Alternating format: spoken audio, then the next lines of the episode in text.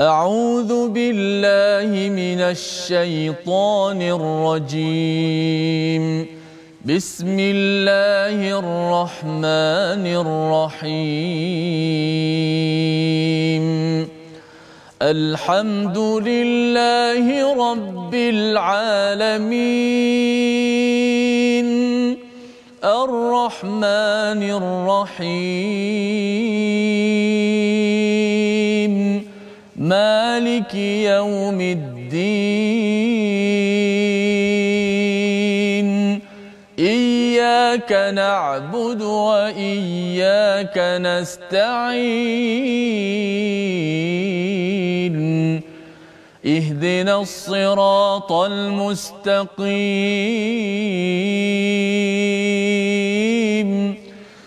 صراط الذين أنعمت عليهم غير المغضوب عليهم ولا الضالين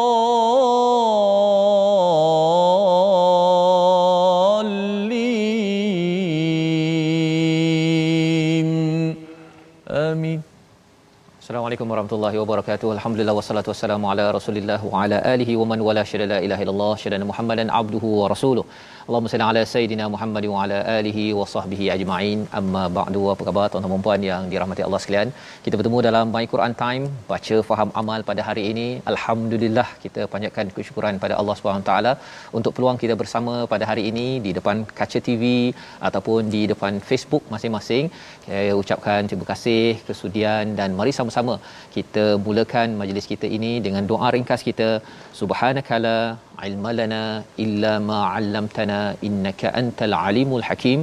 Rabbi zidni ilma Moga-moga Allah menambahkan ilmu bermanfaat untuk kita mendekatkan diri pada Allah Subhanahu Wa Taala. Hari ini kita bersama Ustaz Tirmizi Ali. Apa khabar Ustaz? Alhamdulillah. Alhamdulillah. Ya. Alhamdulillah. Ramai bertanya Ustaz kat mana Ustaz semalam tak ada, kemarin oh. tak ada kan? Okey. Sihat Ustaz ya?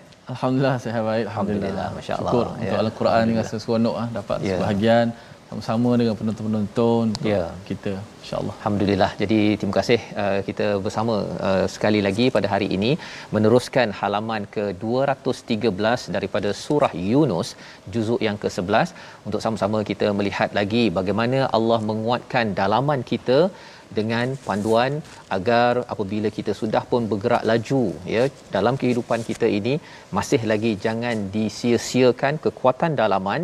Dan inilah muka surat 213 yang kita ingin lihat seringkasan ataupun sinopsisnya. Bermula daripada ayat yang ke-34 ya. Apakah isi ringkas daripada ayat 34 hingga ayat 36 penetapan adanya hari kebangkitan ya. Allah bercerita Allah menerangkan kepada kita hari kebangkitan. Sebagaimana kita maklum surah Yunus ataupun surah-surah makiyah banyak bercerita tentang hari kiamat ketauhidan dan juga kerasulan dan yang keduanya pada ayat 37 hingga ayat 39 al-Quran adalah kalamullah yang menandingi yang mencabar kepada orang-orang Arab yang pakar dengan bahasa Arabnya. Ya ini pada ayat 37 hingga 39 dan kemudian diikuti pada ayat yang ke-40 ya iaitu bercerita tentang ada orang yang beriman ada orang yang tidak beriman kepada kepada al-Quran yang dibawakan. Ha, yang itu kita akan tengok pada ayat 40 41 dan 42 sebentar nanti insya insya Allah. Jadi mari sama-sama tuan-tuan kongsikan di Facebook masing-masing, beritahu dulu kawan, kejutkan ya adik-adik yang cuti sekarang ini. Jom kita baca bersama ayat 34 hingga ayat 38 bersama Ustaz Tirmizi. Baik, terima kasih Fadil Ustaz Tuan Fazrul, penonton-penonton sahabat Al-Quran. Alhamdulillah wassalatu wassalamu ala Rasulillah. Amma ba' Marilah sama-sama kita dalam masa satu jam ini kita bersama kita hidupkan hati-hati kita bersama dengan ayat-ayat Allah Subhanahu Wa Taala Al-Quranul Karim. Inilah mukjizat yang ada di depan kita pada hari ini. Dan saya ucapkan selamat datang juga kepada penonton-penonton yang ramai yang bertanya kepada My Quran Time. Alhamdulillah mereka dapat rasa seronok sangat. Akhirnya mak saya sendiri pun pakat call kawan-kawan dia My Quran Time. Dah mula uh, dah mula bersiaran seperti biasa. Dan alhamdulillah uh, seronok. Saya tengok uh, ramai juga yang uh, orang kata apa resah hati bila uh, main Quran time. Sekarang ni dapat bila teruskan alhamdulillah. Ya, kita di diuji. Biasalah ujian buat baik ustaz eh? Ujian kita buat baik ini alhamdulillah. Baik kita terus uh, sebarkan kebaikan. Mudah-mudahan kita dapat kebaikan. Sahabat-sahabat kita juga dapat kebaikan. Kita tag pada kawan-kawan kita keluarga kita semua insyaallah baik sama-sama kita nak meneruskan uh, lantunan ayat-ayat Allah Subhanahu Wa Taala daripada surah Yunus muka surat 213 kita akan baca terlebih dahulu pada ayat yang ke-43 hingga ke 3 ayat 3 34 hingga 38 kita teruskan bacaan kita uh, dengan tarannum ataupun uh, maqam jiharkah insyaallah auzubillahi minasyaitonir rajim قل هل من شركائكم من يبدا الخلق ثم يعيده قل الله يبدا الخلق ثم يعيده فانا تؤفكون قل هل من شركائكم من يهدي إلى الحق قل الله يهدي للحق افمن يهدي إلى الحق أحق أن يتبع اتبع أمن لا يهدي؟ أمن لا يهدي إلا أن يهدى؟ فما لكم كيف تحكمون؟ وما يتبع اكثرهم الا ظنا ان الظن لا يغني من الحق شيئا ان الله عليم بما يفعلون وما كان هذا القرآن أن يفترى من دون الله ولكن ولكن تصديق الذي بين يديه وتفصيل الكتاب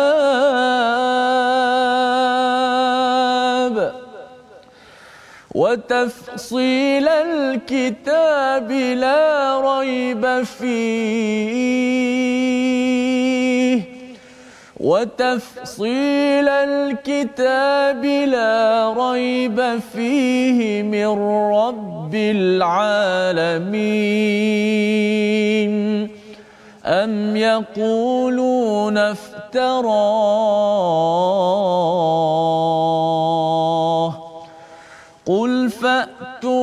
بسورة مثله ودعوا من استطعتم ودعوا من استطعتم من دون الله إن كنتم صادقين.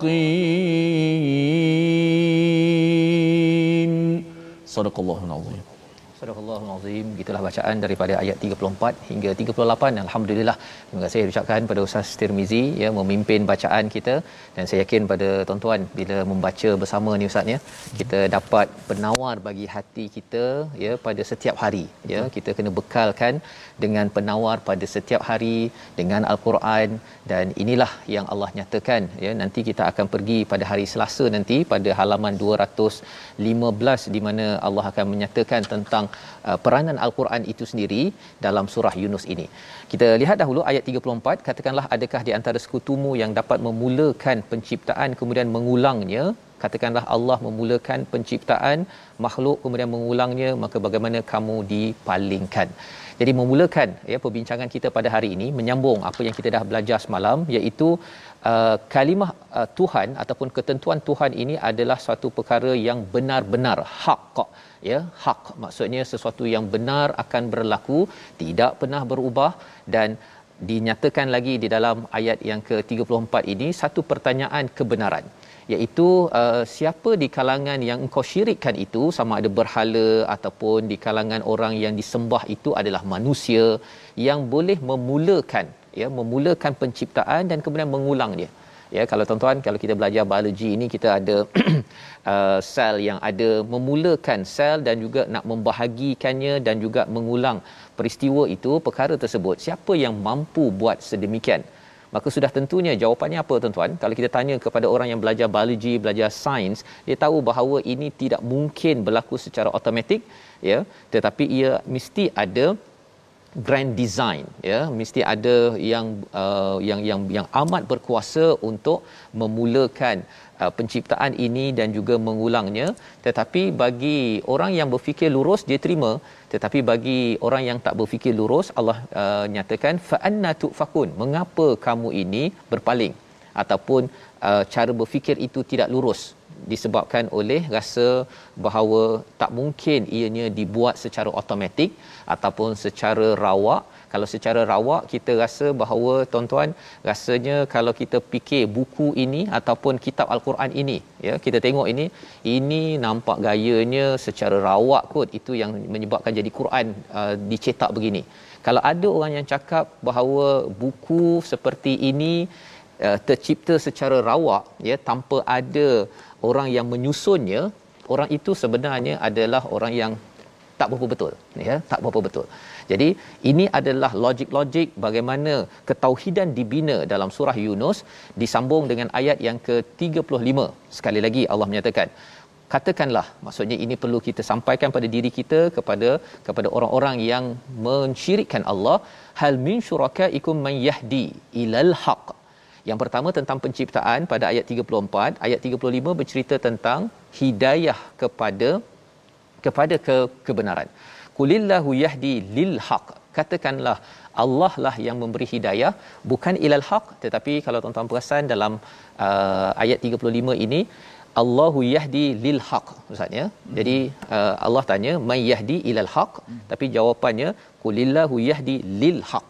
Uh, ada beza ada beza. Sudah tu je ya. Tuan-tuan yang belajar bahasa Arab ilal haq ini contoh mudahnya beginilah ustaznya kalau katakan uh, macam mana ya nak pergi ke Masjid Shah Alam contohnya kan. Jadi saya kata uh, pergi daripada uh, TV Al Hijrah ini uh, terus sana ke kanan ke kiri nanti dapat Federal Highway.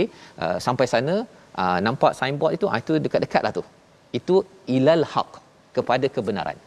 Tetapi apa yang Allah cakap? Kulillah yahdi lil haq Allah memberi hidayah bukannya kepada kebenaran tetapi dengan kebenaran. Ha, lil haq. Maksudnya apa ustaz ya?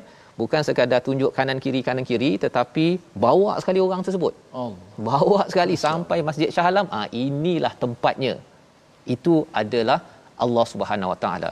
Dalam hidup kita tuan-tuan, bila kita minta hidayah daripada Allah Subhanahu Taala, Allah tidak tinggalkan kita, okey, baca Quran, kanan kiri kanan kiri halal haram tak tak tak. Bukan sekadar itu yang Allah pimpin. Allah akan pimpin perasaan kita. Allah akan pimpin cara kita berfikir. Itu yang dinyatakan di sini, afaman yahdi ilal haq, siapakah yang boleh menunjuk kepada al uh, al haq? Ahaqqu an yuttaba'a amman la yahdi illa an yuhda nak baca ni pun susah Ustaz ya. Masya-Allah betul, betul. Memang susah ya. Dan bahagian kedua ini siapakah yang boleh menunjukkan ilal haq? Ha, muncul balik kepada faman yahdi ilal haq, siapa yang boleh menunjuk kepada kepada kebenaran yang lebih bag- patut diikuti berbanding dengan la yahdi. Okey. Jadi dalam hal ini tadi kita dah cakap Allah yahdi lil haq bila ditanyakan siapa yang ber, boleh memberi hidayah ilal haq ini merujuk kepada Nabi Muhammad sallallahu alaihi wasallam. Ya manusia. Ya manusia pasal Nabi Muhammad uh, boleh kata okey ikut Quran uh, ikut yang kanan ikut ke kiri. Tetapi Nabi sallallahu alaihi wasallam tidak boleh pimpin kita tuan-tuan Nabi Muhammad tidak boleh uh, apa pimpin kita sampailah kita ke syurga. Tidak. Yang boleh pimpin hanyalah Allah Subhanahu Wa Taala, Nabi Muhammad ataupun kita ikut Nabi Muhammad, kita ajar anak kita, kita hanya boleh yahdi ilal ilal haq. Menuju saja. Tunjuk kanan kiri kanan kiri anaklah yang kena buat. Tetapi anak ini perlu di disiapkan dengan Tuhan. Jangan syirikkan Allah. Maka insya-Allah Allah akan memimpin lil haq sebagaimana kita faham dalam ayat 35 dan amal la yahidi la yahidi ini ustaz ya sebenarnya adalah maksudnya yahidi ini beri hidayah yang uh, kecil. Hmm, kecil. Kecil. Pasal Allah nak menemplak kepada berhala. Berhala ni dia nak gerakkan diri sendiri pun tak boleh. Kan? Kalau dia katakan dia diletakkan dekat tong sampah contohnya dia nak keluar daripada tong sampah pun dia tak boleh buat ya. Maka bila Allah menyatakan di sini sebenarnya layak ke kalau nak sembah berhala? Ataupun kalau manusia? Manusia ini pun sebenarnya tak mampu kalau Allah tidak izinkan. Kalau kita dah sakit contohnya. Kita tak mampu nak bergerak pun contoh maka kita akan tahu bahawa kita nak mengikut kepada Allah ataupun nak mensyirikkan kepada manusia. Ini fama lakum kaifa tahkumun. Macam mana kamu membuat keputusan sebenarnya ni? Ya nampak macam kamu ni tak berapa betul. Ha, ini adalah peringatan daripada Allah. Untuk kita apa pelajarannya? Untuk kita selalu minta Allah pimpin lil haq dan kita akan bersama dengan orang-orang yang yahdi ilal ilal haq. Ini daripada ayat 35 ayat 36 Allah menyatakan wama yattabi'u. Dan kebanyakan mereka ya hanya mengikuti sangkaan sesungguhnya sangkaan itu tidak berguna sedikit pun untuk melawan kebenaran. Ini sebagai satu satu penekanan kepada kita bahawa uh, kadang-kadang ada banyak fake news ustaz ya? Mm-hmm.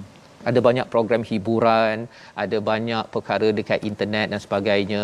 Tetapi kita tahu bahawa segala-gala yang zon ini dia tidak dapat kacau kebenaran. Tidak dapat kacau kebenaran jadi bila tuan-tuan baca al-Quran, dapat kebenaran yang ada ini, kita sebenarnya kena amat committed, amat yakin dan terus jangan patah balik, jangan ragu-ragu lagi dan saya yakin bila tuan-tuan dah dapat kemanisan al-Quran, susah kita nak patah balik. Ya, kecuali apa? Kecuali ada juga pada zaman Bani Israel itu mereka dah dapat al-Kitab tetapi kerana memilih ya kalau dalam surah al-a'raf tu perumpamaan seperti anjing yang menjeli kan? Mm-hmm. pasal dia memilih kebaikan yang short term jangka masa pendek. Tapi kita doakan kita jadi orang yang uh, berilmu dengan apa yang kita kita laksanakan.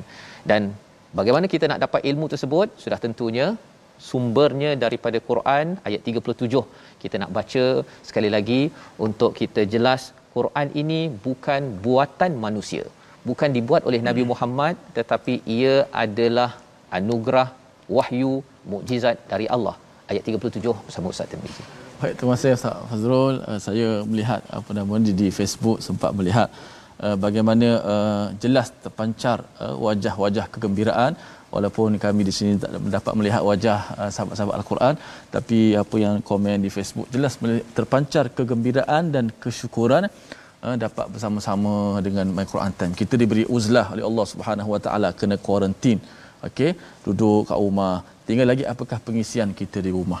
Tinggal lagi apakah pengisian untuk diri kita? Kalau kita dekat dengan Allah, dekat dengan tauhid kepada Allah Al-Quran, maka kita akan bersyukur. Terima kasih ya kepada Normah Alwi, uh, Adida Daud, Normala, Siti Awa, Raja Aznin, Saimah Ismail, Syamila Ahmad, semuanya yang ada daripada Malaysia, Singapura, Brunei dan seluruh dunia lah sedang menyaksikan uh, My Quran. Alhamdulillah. Ada yang kata Saimah Ismail Jaharkah irama ni senang ikut ustaz? Uh, Jaharkah ni lagu yang pertengahan uh, dia tidak terlalu uh, keras tidak terlalu lembik menyebabkan mudah untuk orang Melayu kita sesuai dengan irama al-Quran tu.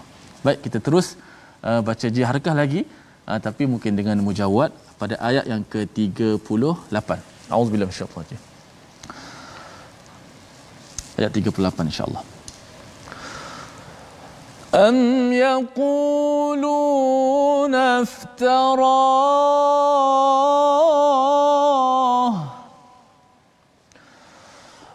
قل فأتوا بسورة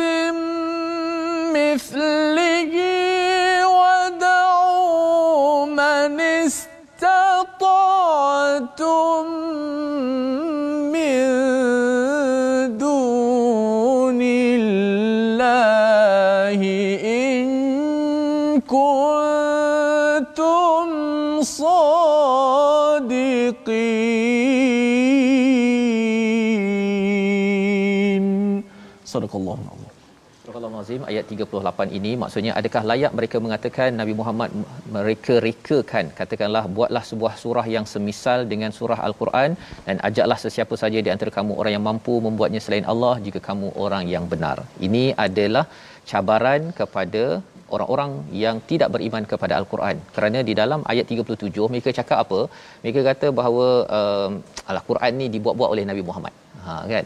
Nabi Muhammad itu uh, di kalangan mereka juga ya kalau katakan mereka kata Nabi Muhammad boleh buat okey cuba kamu buat satu kat dalam ayat ini ayat 38 ini bisuratim mithlih ha, satu surah macam yang ada hmm. kalau dalam surah al-baqarah surah al-baqarah ini turun uh, di Madinah ustaz ya lewat sikit hmm.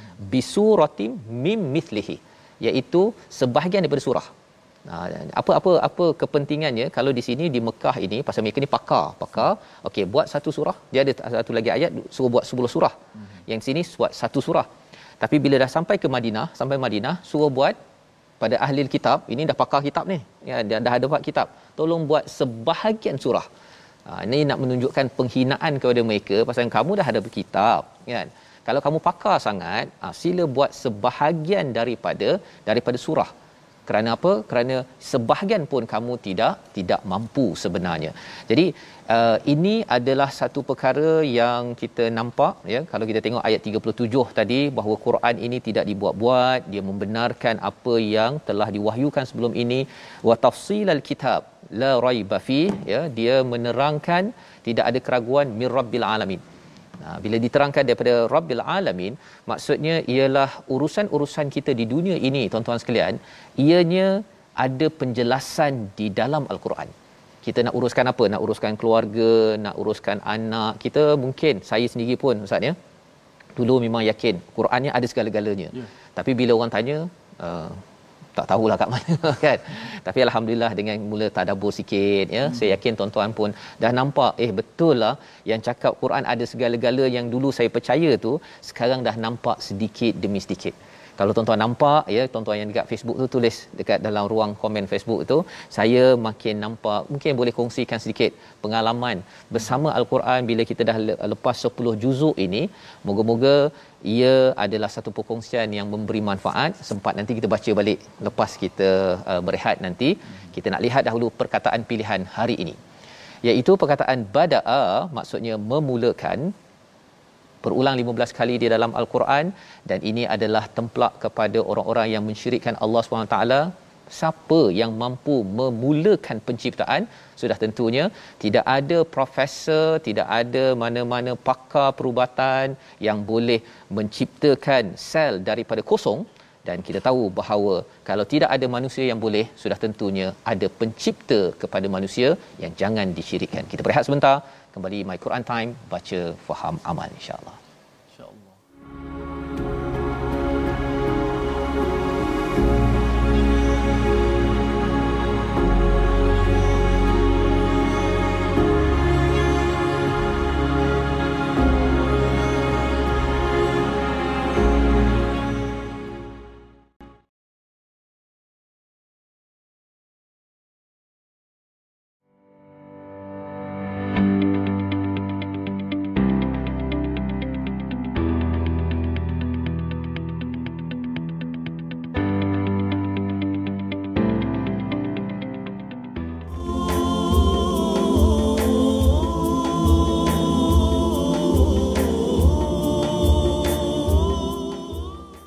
Subhanallah, Alhamdulillah, Allahu Akbar. Eh, kita banyak-banyak syukur kepada Allah Subhanahu Wa Taala. Masya Allah, Safa. Saya lihat tadi ramai di kalangan sahabat-sahabat kita yang komen. Saya mustahil Al-Quran diturunkan selain daripada Allah. Saya makin melihat kebesaran Allah. Saya makin mengenali Allah. 10 juzuk yang telah dia belajar ini betul-betul memberi kesan kepada saya. Alhamdulillah itu satu benda yang sangat membangga membahagiakan kita semua sah. Betul Ustaz. Insya-Allah ya, Harapnya hmm. itu menjadi saham lah kan. Betul. Kita hmm. amalnya sikit ya. ya. Faham pun sikit je. Itulah betul. yang dikongsikan.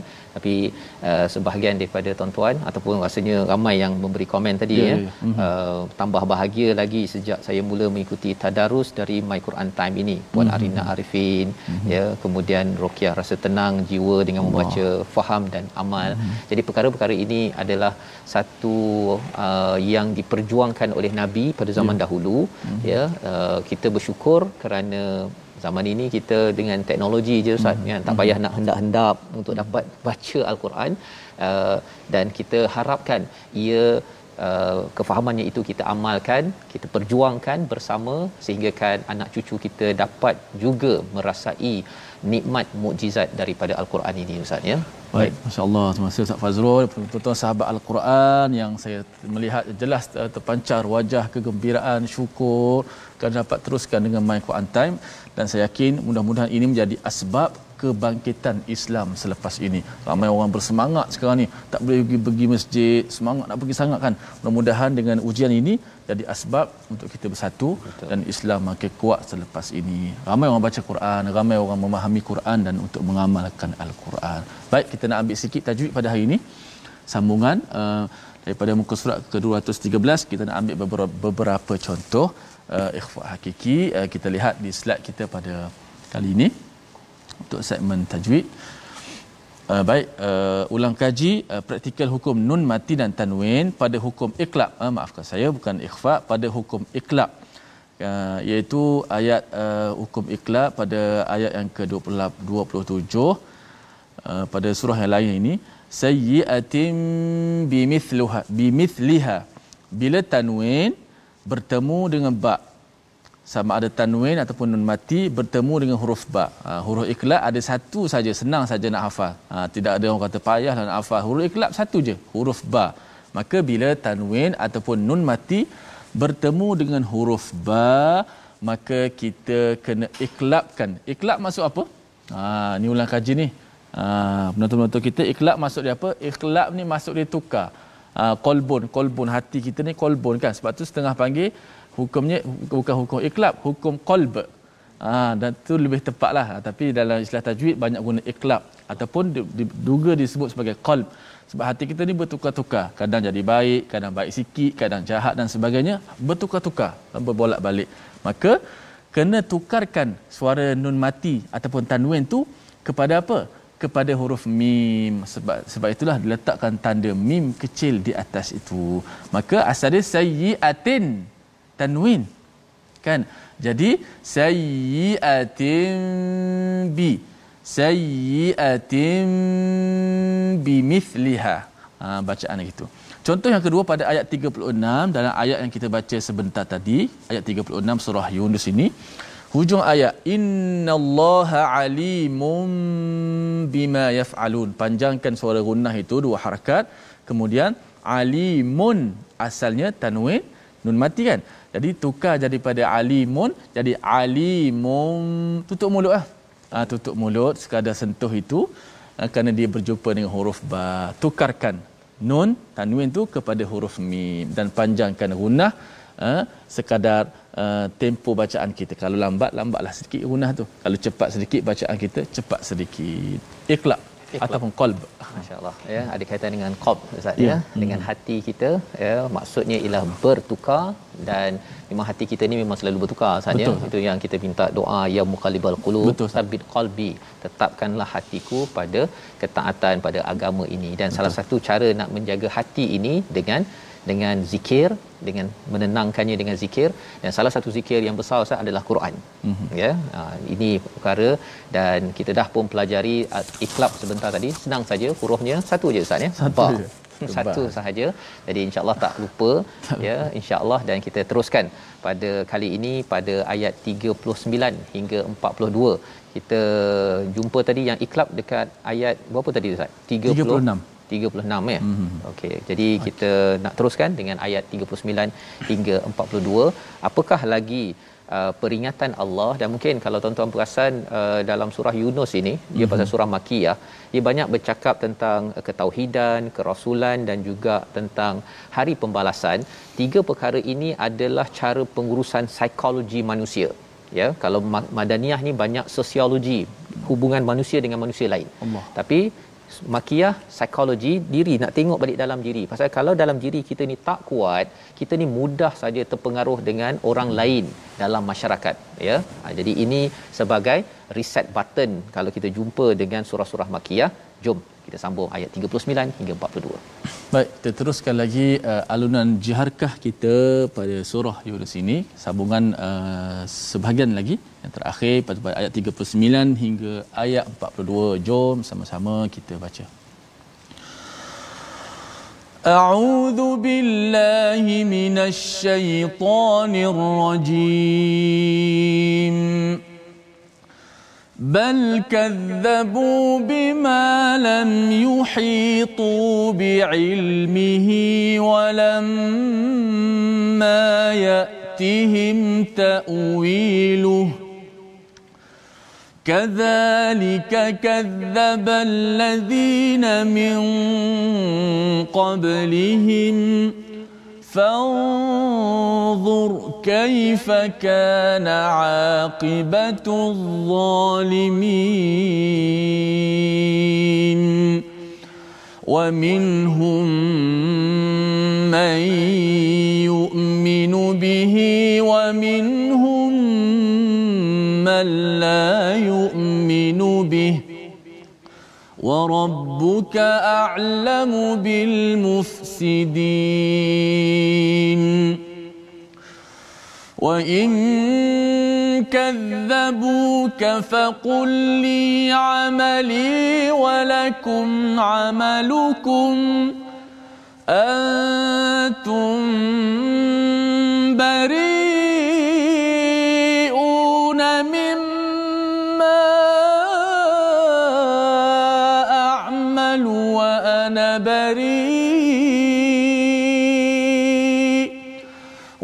وأنا بريء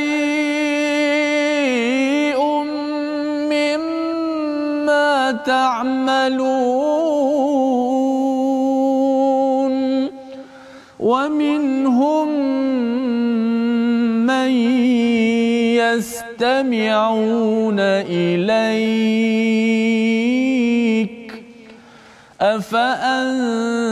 افانت تسمع الصم ولو كانوا لا يعقلون.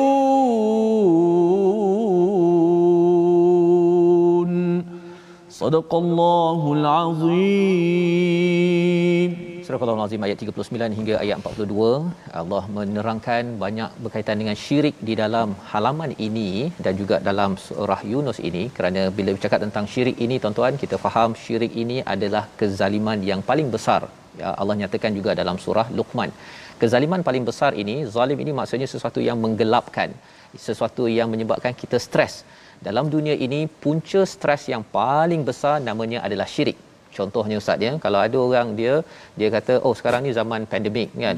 Susahlah kita nak cari makan kan. Ha, sebenarnya perkataannya itu bila dia cakap susah tu betul lah dia cakap susah. Tetapi kalau dia kata tak ada kot susah nak cari tak tahulah tak, tak ada rezeki kot dia sudah meletakkan pergantungannya kepada siapa sebenarnya. Kalau dia bergantung pada Allah Allah itu Ar-Razzaq. Jadi dia akhirnya kata memang susah tetapi Allah ni luas rezekinya. Allah boleh dia bagi ada orang bisnes makin jalan contohnya.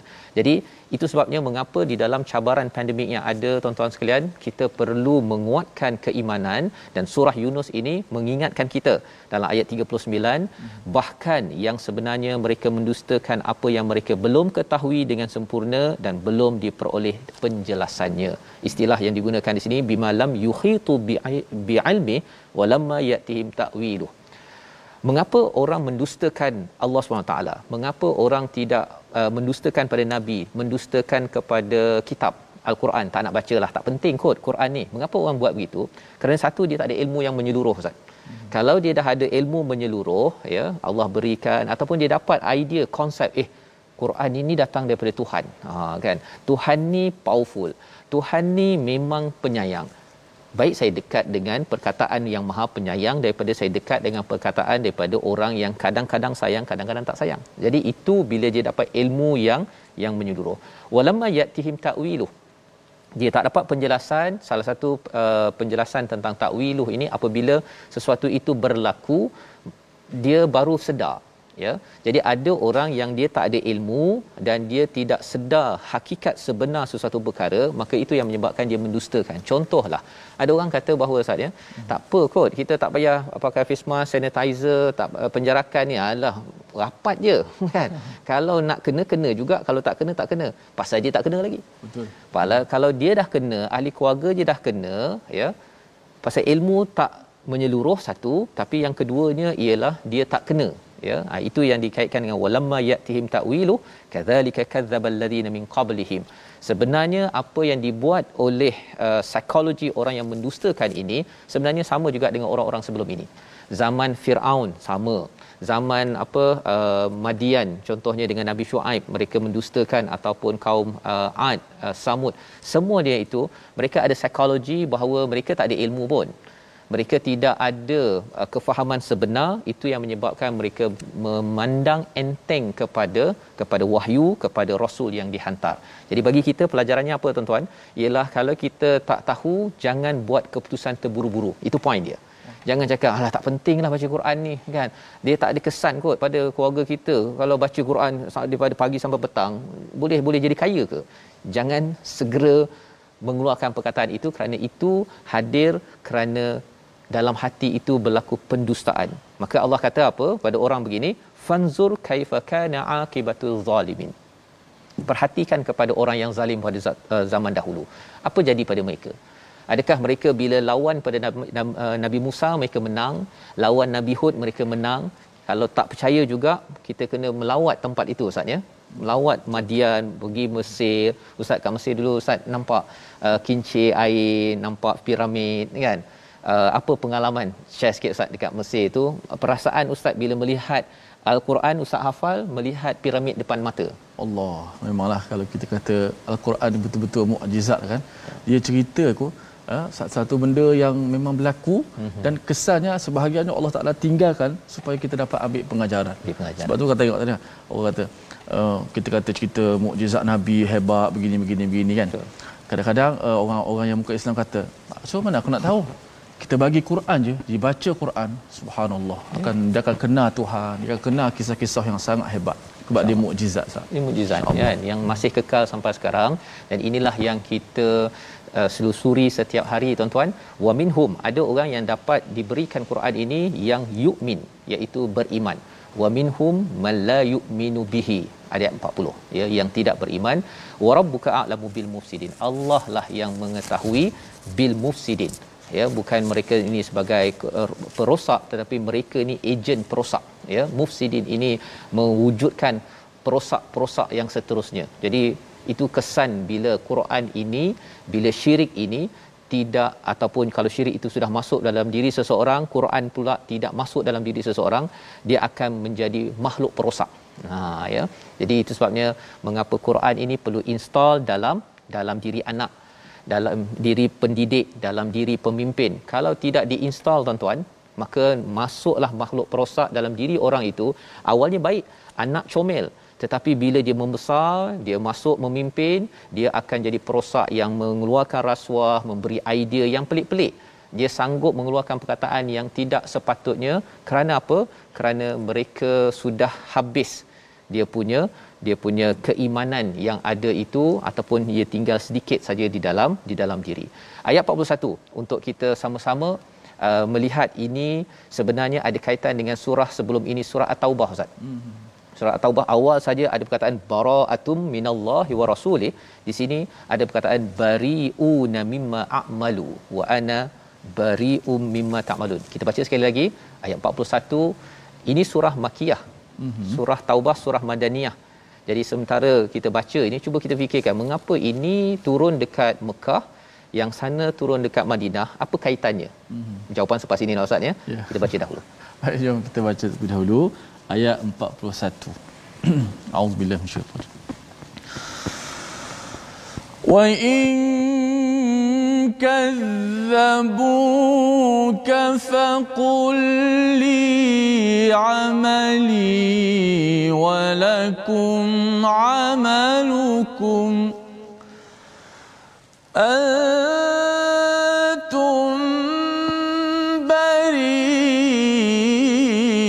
بريئون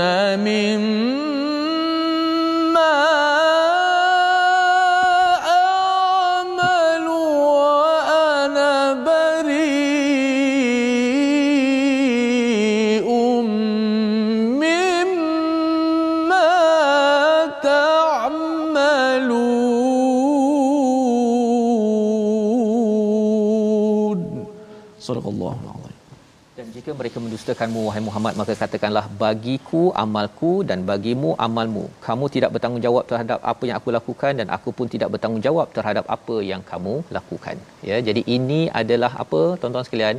Kalau di zaman Makkiyah ini ini adalah barak secara ideologi, ya, barak secara teori ataupun konsep dalam diri. Jadi maksudnya dalam diri kena beritahu bahawa saya tak ada kaitan dengan amalan kamu yang buruk, saya tak bertanggungjawab ya. Saya terasing saya terbebas saya tak nak bersekongkol dengan kamu.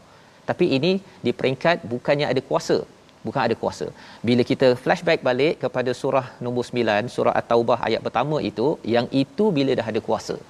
Bila dah ada kuasa okey kamu bagi 4 bulan lepas ini kamu buat syirik kamu buat rosak ini kamu get out daripada kawasan ini. Pasal kamu mengganggu kawasan keamanan di sini jadi bila surah ini disusun nombor 10 selepas surah At-Taubah nak ceritanya apa tuan-tuan?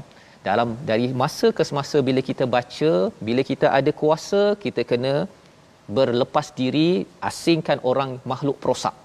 Tetapi kalau kita tidak ada kuasa, dalam diri kita kena bina. Saya tidak suka perasuah. Ketika kita tak ada kuasa, kita adik-adik mungkin baca surah Yunus ayat 41 ini, saya ni masih belajar lagi. Saya ada mindset, saya tidak mahu jadi perasuah pada suatu hari nanti.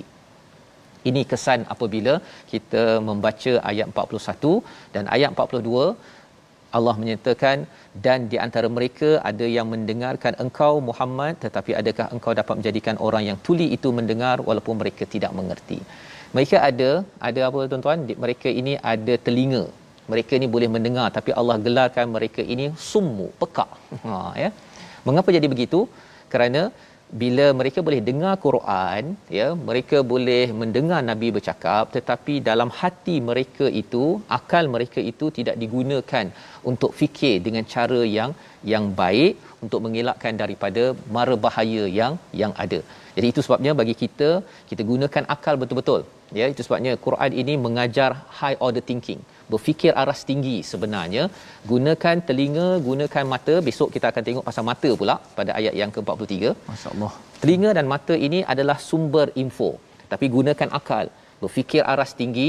Dan berfikir aras tinggi itu menyebabkan kita beremosi aras tinggi sehingga kan ya Allah saya mesti menghargai kepada perjuangan Quran saya mesti menghargai kepada ketauhidan pada Allah dan itulah asas untuk kita terus terus dilindungi oleh Allah istilahnya yaqilun yaqilun ni daripada perkataan iqal ataupun akal kalau kita di Saudi Ustaz ya ada yang pakai getah tu hmm. orang panggil dia igal kan ya.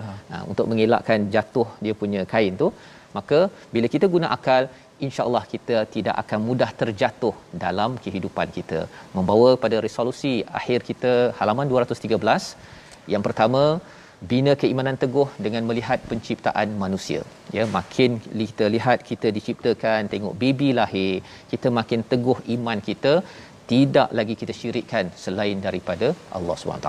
Yang kedua, cari dan usahakan hidayah dan kebenaran setiap masa dengan mematuhi peraturan Allah Subhanahu Wa Taala bukannya membuat keputusan dengan tidak merujuk kepada Al-Quran. Yang ketiga, jangan ikut prasangka dalam hidup beragama dan kebenaran sebagaimana dalam ayat 36 itu kita mestilah mengikut kebenaran dengan ilmu dan ilmu itu sudah tentunya daripada wahyu al-Quran daripada sunnah Nabi sallallahu alaihi wasallam. Kita berdoa Allah pimpin kita bersama Ustaz. Bismillahirrahmanirrahim. Alhamdulillahirabbil alamin wassalatu wassalamu ala rasulihil amin. Ya Allah ya Tuhanku, ya Allah Tuhan kami, kami mohon keampunan kepadamu ya Allah. Ya Allah kami menyesali akan perbuatan salah silap kami Ya Allah ampunkanlah untuk kami Ya Allah Ya Allah kasihanilah kami Ya Allah pandangkanlah kami dengan pandangan daripada rahmatmu Ya Allah Ya Allah janganlah kau murkakan kami Ya Allah Semuanya kami menjadi orang-orang yang rugi Jika engkau tidak memandang kami Ya Allah Ya Allah kami sangat berharap kepada rahmat pertolonganmu Ya Allah Ya Allah kau angkatlah wabak ini daripada kami ini Ya Allah Ya Allah, kami dengan rendah diri, Ya Allah, memohon, Ya Allah, mengakui kekuasaanmu, Ya Allah. Sudilah kiranya engkau angkat wabak ini, Ya Allah. Hilangkanlah wabak ini daripada kami ini, Ya Allah. Kami rindu untuk solat berjemaah, Ya Allah. Kami rindu untuk bertemu dengan ibu dan ayah kami, sanak saudara kami, Ya Allah. Allahumma taqabbal minna Ramadan Allahumma taqabbal minna Ramadan. Ya Allah, terimalah amalan kami di bulan Ramadan yang lalu ya Allah. Ya Allah, kembalikanlah Masjid Aqsa kepada orang-orang Islam ya Allah. Bersihkanlahnya daripada Yahudi dan seangkatan dengannya ya Allah. Sungguh engkau lah yang maha pemurah. Engkau lah yang perkasa lagi maha kuat ya Allah. Amin ya rabbal alamin. Amin ya rabbal alamin. Moga-moga Allah mengabulkan doa kita sebentar tadi Ustaz ya dan terus Allah memimpin kita dengan kebenaran. Dan inilah yang kita ingin bina perjuangkan dalam tabung gerakan Al-Quran dengan ideologi. Daripada Allah SWT kita ingin sebarkan dalam masyarakat agar psikologi manusia yang terbina adalah psikologi yang benar yang lurus bukannya tuk fakun. Dan ini juga cara berfikir yang kita ingin bina dalam masyarakat ya apabila bertawakal kita berikhtiar tahniah kepada rakyat Malaysia yang telah mendaftar untuk vaksin sebagai satu usaha kita kita jelas usaha tawakal adalah kaedah di dalam al-Quran. Kembali kita insya-Allah ber- bertemu dalam siri ulangan dan halaman 214 kita akan ikuti pada hari esok insya-Allah bertemu lagi My Quran Time baca faham amal insya-Allah. Thank you.